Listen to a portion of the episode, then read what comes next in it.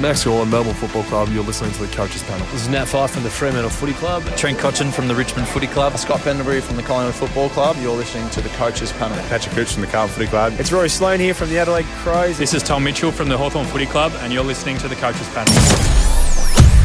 Hey friends, MJ from the Coaches Panel. We are back for another daily episode as we count through who I think are the 50 most relevant players in Supercoach, AFL Fantasy and Dream Team for the 2021 season.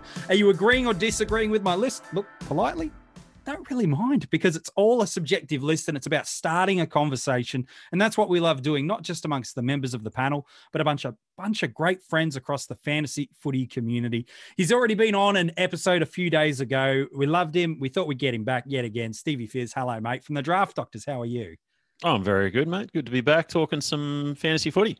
Talking fantasy footy, talking Jack Steele today at number 31. If you play draft, whether it be a single season, keeper league, AFL fantasy, ultimate footy, category leagues, keeper leagues, look, if you play drafts, you need to be making sure you follow the guys at the Draft Doctors weekly podcast. Plenty of articles coming right now. They're ranking a bunch of different players across all the scoring lines. And in the next couple of weeks, two great resources for you to check out. The draft kit, it is a must purchase, real cheap too, for the great quality of insight you get. And the mock draft simulator, meaning you can try every different strategy you like. And look, we're talking about it before we get to Jack Steele. Let's talk about the mock draft simulator. It does give you that opportunity, doesn't it? Where where sometimes your drafting position can change year in year out. Some let you choose. Some do it with like I think you guys choose the Royal Rumble. Um, is yeah. how you choose to pick. Um, like no matter where you land, you can try. Do I draft heavy rucks? Mids? There's so much strategy to trial on it, isn't there?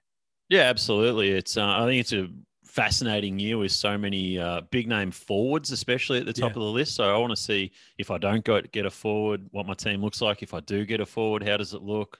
Uh, it's just a, a, lot of fun to play around with, and uh, you, you certainly coming into your draft very prepared. I would say. Yeah, no, it's fair enough too. What'll be interesting to see is where Jack Steele goes in drafts. We'll get your thoughts a little bit later on in the episode about where we should consider drafting him. But just at 25 years old, this midfielder had a career season across all formats of the game. His highest score last year was a 111 against the Gold Coast Suns. That's not an adjusted score. You want to play that adjusted averages? Fine. Um, that we can do that for you a little bit later. But his best ever super coach score did happen last year, though. That was against the Brisbane Lions. It was a monster, a 167. If you want to know his career non-adjusted AFL fantasy score, that is a 145. He did that just a couple of years ago against North Melbourne. His average last year of AFL fantasy and dream team was a 90.9. You want to know what that is adjusted, which is multiplying it by 1.25. It's not bad. It's a 113.6. Not a bad season from old Jackie Steele. While in Supercoach, huge average for us last year is a 122. His price just over 650k in Supercoach, just under 850,000 in Dream Team and 867,000 in AFL Fantasy.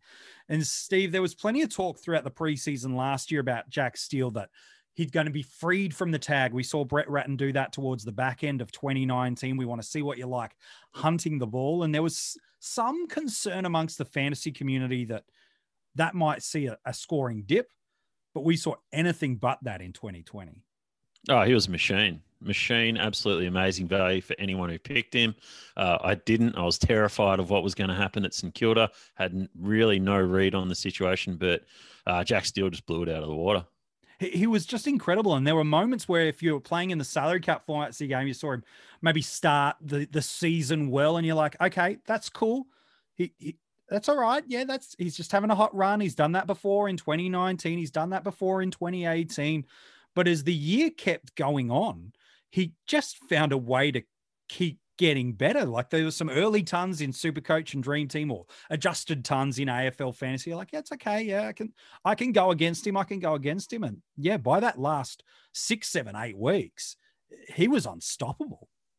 Yeah, yeah, and he he was amazing. That's that's what can you say? That's that's sort of where it is, and he sort of fits that mold of that uh, Taylor Adams type who you know, lays a lot of tackles, gets a lot of contested ball, and seemingly, and, and he's the tagger really more than so he, he's going to get tagged. Yeah, look, he ranked last year um fourth in the AFL for tackles, sixth for contested possessions, sixth for stoppage clearances, eighth for total clearances, 14th for effective disposals, and 18th for goal assists. So it's again not this one-dimensional player here. He's getting the ball, he's winning the ball at clearance, both in the ground, in the center, and around the ground. He's using it well. He's making sure he's impacting and setting up goals. And then when he doesn't have the ball, he's making sure he creates a contest and slowing it down. So he's ticking all those boxes, those boxes we want as fantasy coaches.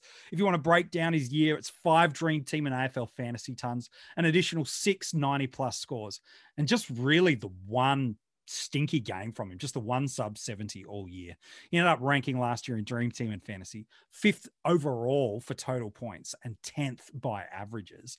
While in Supercoach, 13 tons, 10 of them were over 120, six of them were 136 or higher, had four scores all year under 100, and just once dipped under 86, was third for averages. Um, only Neale and Gawn were higher in Supercoach based on the average and ranked second for total points in Supercoach. Like is there actually any more growth out of this guy? It feels like he he hit his peak. He's only 24, 25, but is there more that he can grow, Steve? No. I don't think so. I'm um look look he's really good and I think he'll be fine again. Like we see tackles a very sticky stat. Yeah. Um, but if you're gonna go like he's such a contested beast, he does so much in that area where does he grow? It's it's going to be uncontested ball, and I don't yeah. think that's him. No, and, and especially when you then bring in um, a guy like Brad Crouch, who just two years ago, when he got his last run of a full AFL season, was ranked inside the top 10 for total disposals. And so while Brad's a bit more of an in and outsider player, he's not just a pure outside seagull, he does have an inside dimension to him he's coming straight into that midfield. I know they'll have to readjust that. Maybe some Gresham time out, maybe Zach Jones a bit more outside. Seb Ross wasn't even there um, to, to lose any midfield time to begin with. But that's where it does start to become a little challenging of if he does drop back a little bit, let alone maintain, how far back does he fall away for us in 2021, if at all? Yeah, it's a good point, and for me, he's actually a total fade. Like I'm just not going to have any any piece of him, and a lot of that is I think he'll come back with the internal competition, like your Brad Crouch, like you mentioned, he'll come straight in. I'm sure he'll have a bigger impact than a Jade Gresham did mm. or a Zach Jones. You've also got uh, Hunter Clark in that yeah. team. You potentially got a fit Hannebery for some time. Um, so there's certainly, I think there's internal competition that's going to make it harder. And you've also got guys behind him like uh, Tom Mitchell, Josh Kelly. These guys are cheaper. They're coming in with a lower average, and I, I actually I have these guys just leaping him. It's not yeah. like he could be a better player, but be worse for fantasy. Yeah, it's tough too, and and we talked a bit about it with Luke Ryan's episode, which we had you on a, a couple of days ago. Was it just a perfect storm too? Like Jack Steele's never been a a crazy high time on ground sort of player, like sort of, you know, averaging in around the mid 80s. So, which is fair enough too. But was it just also a shortened quartered season helped him stay out there, or was, or is that causation or correlation not really there? Yeah, it's a good question. I'm, I'm not 100% sure on that sort of thing. Um, I, I don't know because you sort of look at there wasn't an overall trend of you know, all the contested players got a bump. Like I know Clayton Oliver was good in that, but like Lachie Hunter had his best season ever. Yeah. Andrew Gaff was still at the top. So the mix was pretty, pretty good. So I, I don't think we can draw hard and fast conclusions from that. Uh, but he, he was amazing. And, I, you know, Seb Ross has been a mainstay in that midfield. He's, he got taken out. Yeah. Jack Steele got freed up. There's just, there's a few things going on at St Kilda. And I think it's really hard to just go, yes, this is how it is yeah, it is. And you're right. You look at that value that's, you don't have to drop drastically too far down. Just even you drop yourself 20, 30, 50K in, in or 100K in the salary cap formats of the game. And you go, well, I think I'll take the value of Patrick Cripps or Tom Mitchell or Josh Kelly or Tim Taranto or or even Matt Crouch, who had a great flying end of the year and, and isn't priced as high as him in some of the formats. It's like I feel like I'm going to get a better, more immediate return at a smaller cost point. And if he does come out and smash 2021, it's fine. I'll just grab him a couple of weeks later in the non draft versions of the game. Yeah, and that's probably where we're at. Like, I'll have like I said, I'll have Josh Kelly, Tom Mitchell, Matt Crouch. I love this year, especially in AFL fantasy. So I'm all about these guys. And maybe look, maybe I'm just completely wrong. Maybe I'm, it's a total air pick, and and Steele's awesome. But I would imagine, especially in Supercoach, I'd imagine he'd get drafted in front of a lot of those guys. So should provide us with um, a bit of value if you're not a big believer in him repeating the 120 or whatever. Just amazing. 122 in Supercoach. Like, know, Again, Neale and Gawn, they're about they're like a, Yeah. a, a stratosphere ahead of everyone else, and then he leads this pack uh, of midfielders in the 120 brigade. Look, he's from a buy perspective again, not hugely relevant for those that play drafts, but the Crows, Sydney, Fremantle, Melbourne, and Collingwood. So there are some midfielders there that again, if you're kind of going, okay, where do and if I choose to have him, well, you got the likes, like you said, of- a Matt Crouch who you're quite hot on, a Clayton Oliver who's rolling through there. Maybe in, in the super coach formats, you're quite confident that Nat Fyfe's going to be able to get somewhere close to a high teens level of season about him. And he's going to, if he stays on the park, we know in that format of the game, he's just up in that top tier of great scoring guys. And then Collingwood, Taylor Adams, another player alluded to. So that's when it starts to get challenging for coaches of going, maybe I'm just going to have to wait and then hope I can pick him up at that nice right price at the back end of the year. I don't know. I'm with you. I think if someone said, What do you need to see in the preseason to be able to start Jack Steele? Like, as, as horrible as it sounds, I probably need an injury or two to some of that inside brigade at St Kilda. Like, I probably need to see Brad Crouch, you know, miss some time. I, I, and I, you never want to see injuries to someone, but that's the only thing that for me would feel like I'd go, yeah, he's going to do this again. Yeah, oh, oh, look if if Jack's, I don't think he, I don't think he'll do it again. But if he falls to me in the right spot, I'll I'll happily take him. One thing he has been, as opposed to some of these other guys, durable man. He's Yeah. he's missed three games in three years, so and he's He got the right miss. role. So that's that's doesn't good. miss, got a good role, nice scoring floor, got a nice ceiling about him. You know, getting involved in the scoring components of the game, not just in terms of the ball winning components of it. And gosh, where he goes on draft day, I'm really keen on your thoughts because he should be an M1 for people based on what he delivered for us last year. But it seems like people are really quite hot on. I've got to get one of those rucks or top end backs or forwards early in the first round. Are we going to see the least amount of midfielders taken in the first round ever before uh, in most drafts? Yeah, I, I would expect that actually, and I think there's so much value, like like you mentioned, with guys like Tim Taranto, etc., coming in down the line. I think you'll you'll certainly see the the mids drop. Uh, Steele, where does he go in drafts?